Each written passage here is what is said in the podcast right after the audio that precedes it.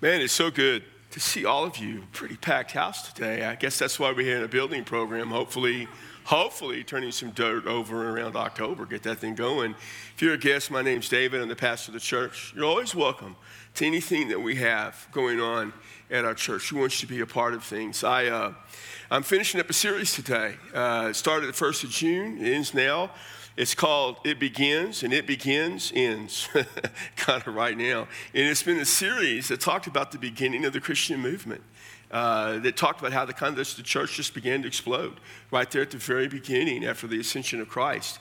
And um, in this series, the thing that I have stressed to you so much, and if you've been coming hardly any at all, you probably can quote what I'm about to say to you, but this is the thing that I want you to see from this series, especially as you bring it to a conclusion that uh, no story matters more than the story of Jesus.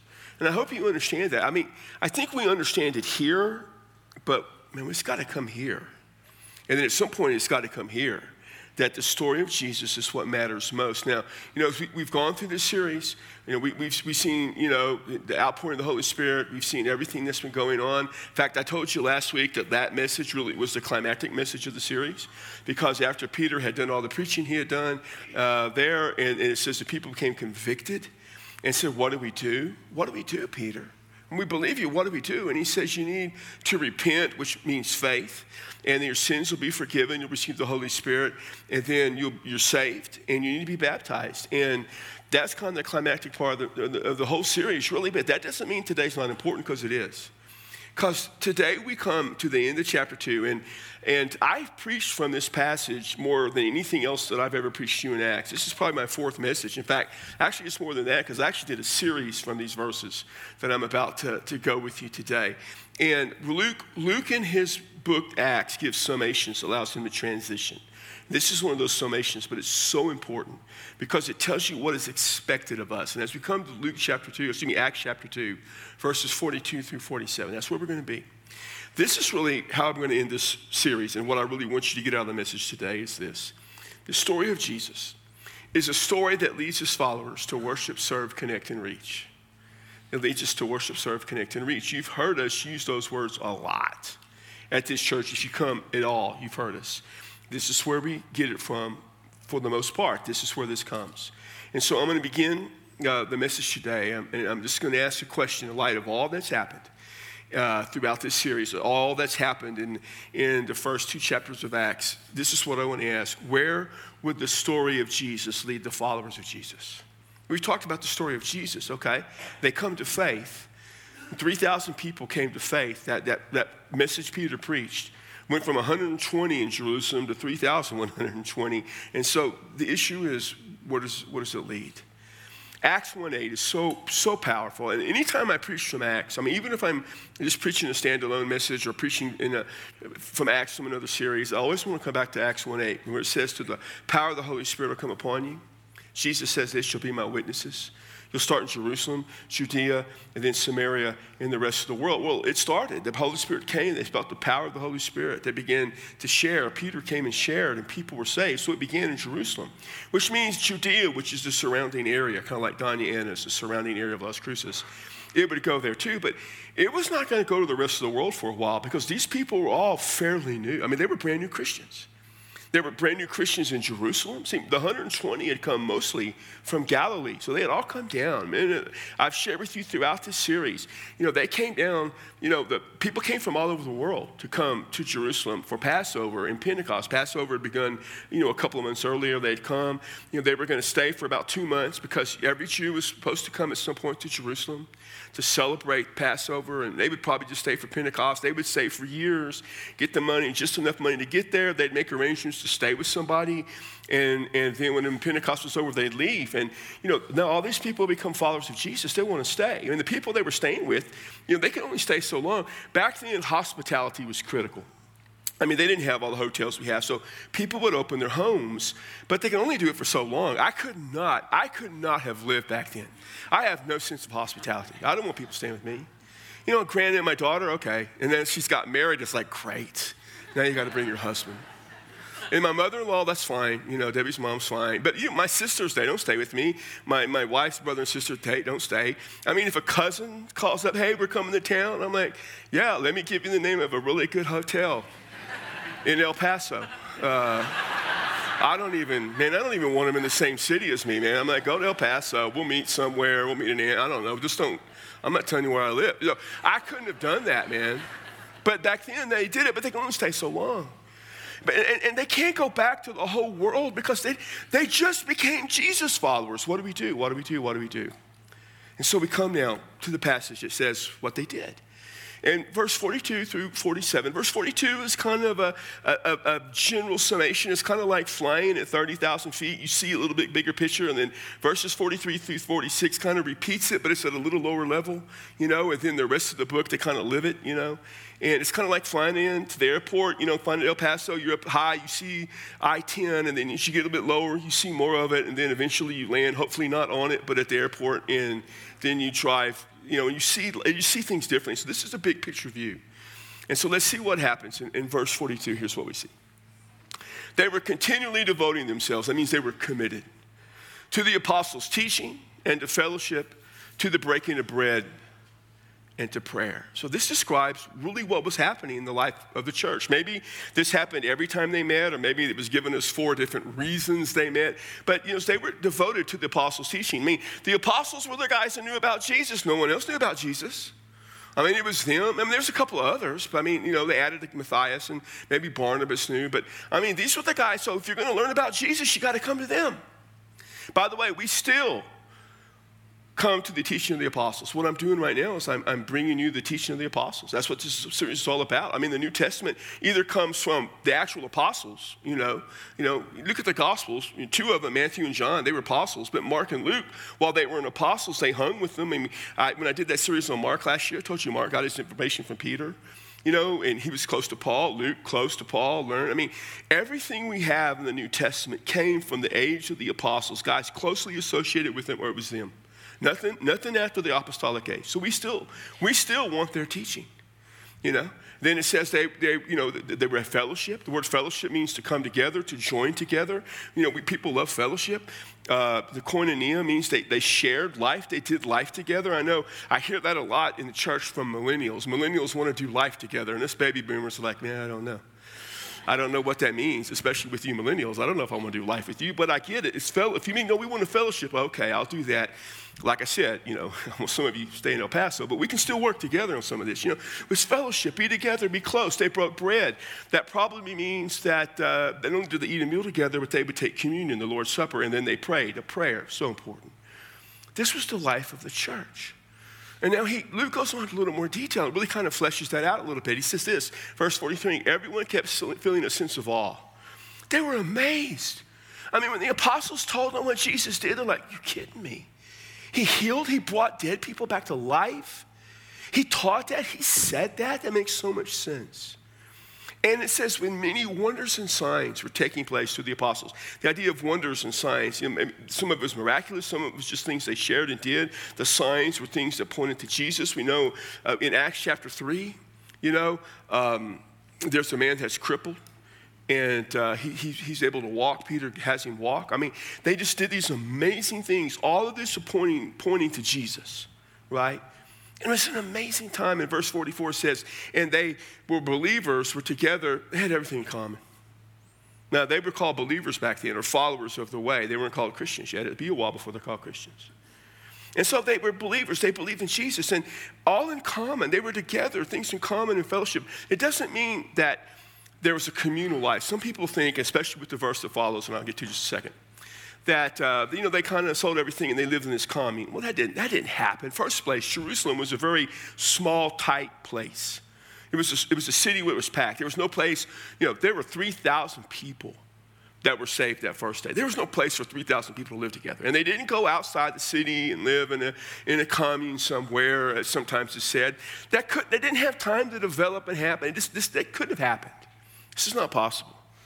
But what it means is that you know, people would, would leave maybe the home they were in because it was time to go, and they would go stay with one of the new believers in the homes of people in Jerusalem and probably be packed. There's people all over the place. And, you know, they were just, they were learning. They'd get up, they'd learn, they'd, they'd go to worship, they'd learn. I mean, just, they were just together all the time.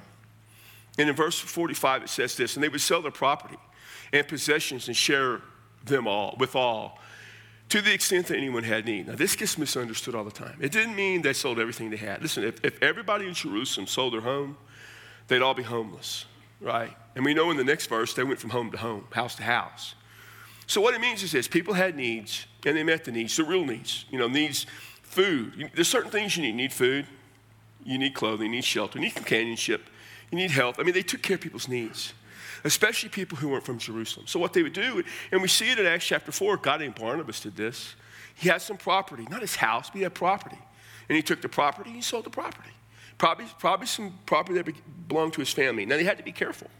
Because even back then, if you had family property, you know, you're supposed to stay in the family, so you're supposed to sell it to family first. So what they did is they would take some things they had and, and they would sell them. And they would take what they had to help one another because they were together. So they were meeting needs. And verse 46 says this day by day, they continued with one mind in the temple. So they went every day to the temple. That was a place where they could gather in a large group. They didn't go inside the temple, they couldn't do that. Some think it means that they still committed the or still participated in the sacrifices because they were still Jewish and Christianity was new and was considered part of Judaism. Maybe, but I, I really doubt that the apostles continued sacrificing because they would have understood that Jesus was the ultimate final sacrifice. It was an important teaching. But in and around the temple, there were areas where they can meet together. So it means they all came together sometimes to meet as one every day. But they also were breaking bread from house to house. And I mean, they went in people's homes, which means they didn't sell them all. And so they met worship large, they met small groups in people's homes. Breaking bread probably has to do with communion, the Lord's Supper. It says they were taking their meals with gladness and sincerity of heart. So they were sharing meals together. We Baptists love to share meals. That's where the whole idea of potluck began. Uh, probably not fried chicken, and uh, probably didn't have bacon wrapped shrimp. Still, back then they were Jewish. So some of you got that, like three of you got that, some of you never got it. But that was, th- I didn't plan on that line. I just threw it in there, so I wasn't expecting it to work. Some of you are laughing now, like, oh, I got it. Because, you know, yeah. So they were just living their life together, sharing, doing those things. Notice what it says in verse 47. They were praising God. They were praising God. And they were having favor with all the people. That means even all the Jewish people. I mean, they had favor. The, the, the, Jewish leaders weren't persecuting them yet. They couldn't. There were too many of them. And the people, the Jewish people, liked them. Eventually, in a few chapters in Acts, you would see that they begin to go after like Peter and, and John and James and those guys. But early on, man, the, the people, they, yeah, these guys are great guys. And notice what it says the Lord was adding to their number day by day, every day. I like it what the NIV says every day. Those who are being saved. Every day, people came to Jesus. That was the life of the church, man. That's, that's, that's what was happening. The Holy Spirit came on Pentecost. They were filled with the power and presence of the Spirit. And they just spilled out into the streets. 120 did, sharing Jesus. Thousands heard it and were amazed. And Peter just began to preach to all of them there at the temple, saying, Hey, what you're seeing, this outpouring of the Spirit, is the fulfillment of what the prophet Joel said about the coming of the Messiah, the last days. And Messiah has come. He's Jesus. He fulfills everything that was promised through David, about David. He died in your place, He died on your behalf. And then God raised him back to life, and He is the Lord of all. And you need to give your life to Him. And when people were, were broken, said, What do we do? And He said, You repent of your sin, have faith, be saved. They did it, and they kept doing it, and they kept doing it. And then they did life and lived life together as a group of people, and it just exploded. So here's the thing to see from this series is really, as a follower of Jesus, I need to understand that the story of Jesus led his followers to grow in faith, community, and numbers. They grew in their faith, their understanding of Jesus. They grew in their community as a, as a group of believers, and they grew in numbers. People kept coming. Growing is important. You need to grow. Numbers matter. You know, I hear churches who downplay numbers. Oh, numbers aren't important. You just worry too much about numbers. That's because they're not reaching anybody. People that don't reach anybody try to make it sound like reaching people aren't important. I don't know why. But we know that's what they did. That was, and that's it. That's how chapter 2 ends. And it's this beautiful, beautiful, beautiful picture of this explosive movement of the early believers and so much to teach us. And so, what I want to do as I take this entire series and then just kind of narrow it down. I talked a lot last week about the fact that if you're not a follower of Jesus, you need to give your life to Jesus. And you too, but I want to talk now about what it means to follow Jesus. And what it means for us to follow Jesus is so important. If you hang around here at all, you hear us talk about reaching people for Jesus, getting people to Jesus as fast as you can. You hear us talk about worship, serving, and connecting. And connecting means community or discipleship, all that goes together. So I want to share four things with you that really is important for your life as a follower of Jesus. At FBC, we want you to worship Jesus with other believers. We want you to in worship. We want you to be in worship right now. This is what we want. And, and listen, it's important. I know people say, well, I can worship privately. You can and you should, but you're supposed to worship publicly too. That's why in the book of Hebrews it says, quit forsaking together the meeting with one another. It means quit skipping church. now, I know we live in a different day, and, and, and, there's so many things that happen in our life, and I get it, and the world keeps interfering with Sundays. I understand that. And times have changed. I, I know when I was growing up, and even as a young minister, I started in ministry 43 years ago, and some of you are thinking, that's amazing. You started when you were eight. I'm like, yeah, it was pretty amazing, I know. But back then, it was expected that you always came. I mean, you were expected to come to church like three out of four times a Sunday. I mean, that was like the minimum. If you came less than that, like, eh, you're not really much of a church member, are you? If you came less than that. And you went to church and Sunday school. I remember as a kid growing up, you know, there'd be people that wouldn't come to Sunday school, which is church. I'm like, Mom, why do the Joneses, they don't come to Sunday school? Why do they just come to church? And she'd say, you know, they go dancing on Saturday night, son. You don't understand. They're just not. They're really Methodists. They're not Baptists. They're just pretending. God bless them. And then it got to be, you know, 50, if you came half the time, you know, for most of my ministry, if you come after time, because there's stuff happening, okay, I got it. Families, young families, yeah. And now I saw a study the other day, you're not going to believe it, and I know it's because people are busy. But now, the average person who, not just guys who go to church, I mean, they consider the church to be their home, they're Christians, they go to church, fantastic, you know, all of that. The average person comes 1.7 times in a month. Now, I don't know what happened to the point three. Uh, like, how do you come like at seven tenths? I guess that's when you come late, they deduct points for that. You if you get up in the middle of my message and you go to the cafe to get something, you're losing, you're losing points, like a tenth. Worship means to be a priority. I know things are happening. I know things go on. I get it. But there's value in worship. There's value in, let me show you the value. There's four values. There's more than that. Let me show you four. There's the joy of praise and celebration. I mean, man, this place is pretty full. And when we sing, there's joy. It's the, the, it's the praise. It's exciting. Even I, who don't do much with music, enjoy it. And in all four of our services, man, there's the joy of being with other people. You're praising God. You're celebrating life. That's important to do with one another. It's good for your soul. There's spiritual growth and commitment. One of the best places for you to grow spiritually is here. And one of the best places for you to make commitments is here. In fact, you're more likely to make a commitment, even if you don't come forward. I'm not saying coming forward, you're more likely to make a commitment here than you probably are any other single place. You're more likely to grow if you will come worship on a regular basis. More than 1.7 is regular. Once a month is regular. Once a year is regular, I guess. But if you will come on a regular basis, you're going to grow. There's a community of encouragement. You know, sometimes it's tough. You're going to go to work tomorrow and you're the only believer in your, in your place of employment. You're the only Christian there. You need, you come and, and you see all these other Christians from all these other walks of life. It's encouraging. And here's what else. You know what we do here? We share Jesus. And some of you struggle to share Jesus. I get that. That's why we tell you all the time if you struggle to share Jesus, invite people to church because we'll share Jesus. If your main way of sharing your faith is inviting people to church, it's okay. It's a pretty good thing to do. Bring them, be involved. 1.7 times means in a 52 Sunday year, this year we actually have 53, you're only going to come about 24 times. Maybe you can raise that just a little bit and get more a part of the worship together. Secondly, at FBC, we want you to serve God, each other, and those who do not know Jesus. We want you to serve. Serving matters. It's part of who we are. We're created and designed to serve people and one another. Jesus did it. I mean, in John 13, hours before he went to the cross, he washed the feet of the disciples. So this is, this is, this is how you do it. You serve. We want you to serve. We want you to serve here.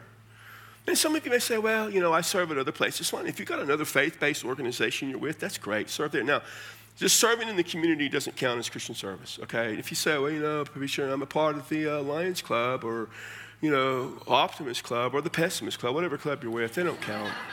They ain't Christian. Don't come. Don't try to con me like you're not serving Jesus there. You, I don't care if you're there. I've been there. You walk into that meeting, trust me, Jesus just stays at the door. He ain't coming in.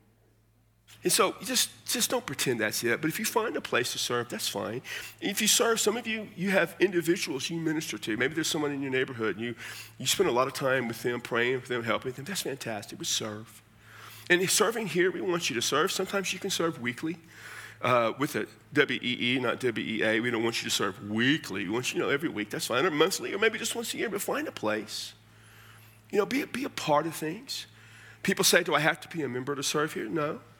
You know, other people, a lot of you don't join our church. That's fine. You can serve here as a Christian. You're not going to be on a committee, but you probably don't care about that anyways. That's fine. There's so many things you can do. You can even teach here. People say, What if I'm not a follower of Jesus? What if I'm not a believer? Can I serve? And we've struggled with that, and I've come to the conclusion. I've decided pretty much that if I'm really going to reach out to you and I want you to come, and even if you're not a follower of Jesus and this be your church home, then yeah, you can serve here. Now, it's limited in what you do. You're not going to be on the platform. You're not going to teach anything, but yeah, you can serve. You can do all that. You see, here's the thing meeting people's real needs, meeting their real needs is a fundamental expectation and experience for believers. Meeting the real needs, not the felt needs. Not someone says, well, this is what I need. I need, you know, I need a new cell phone. Well, yeah, I ain't doing that. But if you need something that's fundamental to life, physically, emotionally, spiritually, we want to meet those needs. We want you to be a part of that. And for some of you, you know, if you're not serving yet, you can go on our website. There's a serve tab, hit serve. You can do that. Or you can, you can go out to the, the Welcome Center and say, hey, can I have a Connect card? I just put, I want to serve. And someone will get a hold of you, send us an email, whatever. We want you to serve. Thirdly, at FBC, we want you in a small group community connecting with others in Bible study, prayer, and fellowship. You need to be in that small group with other believers. We have a lot of people come here. In fact, doing four services, if this is the service you come to every week, there are some people who go to our church you will never meet. You may meet someone out in the community and find out you both go to the same church, you go to different services. I mean, if you, some people go to the 8:30, some go to the 12:15. Not only do they never meet, they don't. They may not even know the other service truly. They may just think the other service is a myth and never even knew it really existed. You know. I mean, they, I didn't even know that was a real service. You know, I mean, it is. And so being involved, and we have so many types of groups. Now, we, some people say, do you still have a traditional Sunday morning Bible study? Yes, we do. We have one that meets at 8.30. And then we have some that meet at Doña Ana Community College. If you don't know where that is, just go out all the doors, go out to the patio, look to the right, and down the hill, there's a community college. And you can go there on Sunday mornings. And uh, if you want, it meets at this hour. Uh, but a lot of our people go to what we call connect groups, community groups, whatever you want to call them, connect groups, what we call them. We have over, over 25 something. We're adding some new ones. Good, good news is that we have – we have new ones starting up in, in August. So we have like our big Connect 90s a month from tonight and all of that stuff. And there's a whole bunch of stuff coming out in the next few weeks about being a Connect group, and you can hear and see and read all that. But here's why groups matter. Here's why they matter. Because there's four things that really happen there. First, you share life together you know, you really do share life. Uh, Debbie and I uh, pretty much always been in a group with Ken and Cindy Adcock. And early on, our groups were younger couples. We kind of want to mentor them. What was always funny about the younger couples is every, t- every year, uh, there was a couple that get pregnant every year. Not the same couple, but I mean, it's a different couple. I was like, yeah, but, but, but we always tell them, like, somebody's getting pregnant. We don't know what the food we served. Uh, we don't know if it was the houses they met in, what happened. We have no idea. I haven't even tried to figure it out. Probably not appropriate, anyways. But you just share life. And I know, you know, all of us, you know, in um, a, a, connect group with uh, empty nesters. You know, we don't have kids at home. Uh, and, you know, and, and, our kids are grown, but we still deal with them together. Some of them still have adults and deal with stuff. And just doing life's important. Last year, when, when Debbie passed, last October, our connect group was so important to me in helping me get through. Well, I appreciate, I see them over there. I appreciate them and some around here. Some, a lot of them come to this service.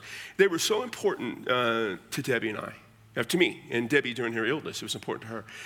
That's part of why you get that because you're not going to get that just from here. I mean, you, you, may, you may come here at the same service every week and sit next to the same people and they don't know who you are. They're not going to be there. because they don't know you.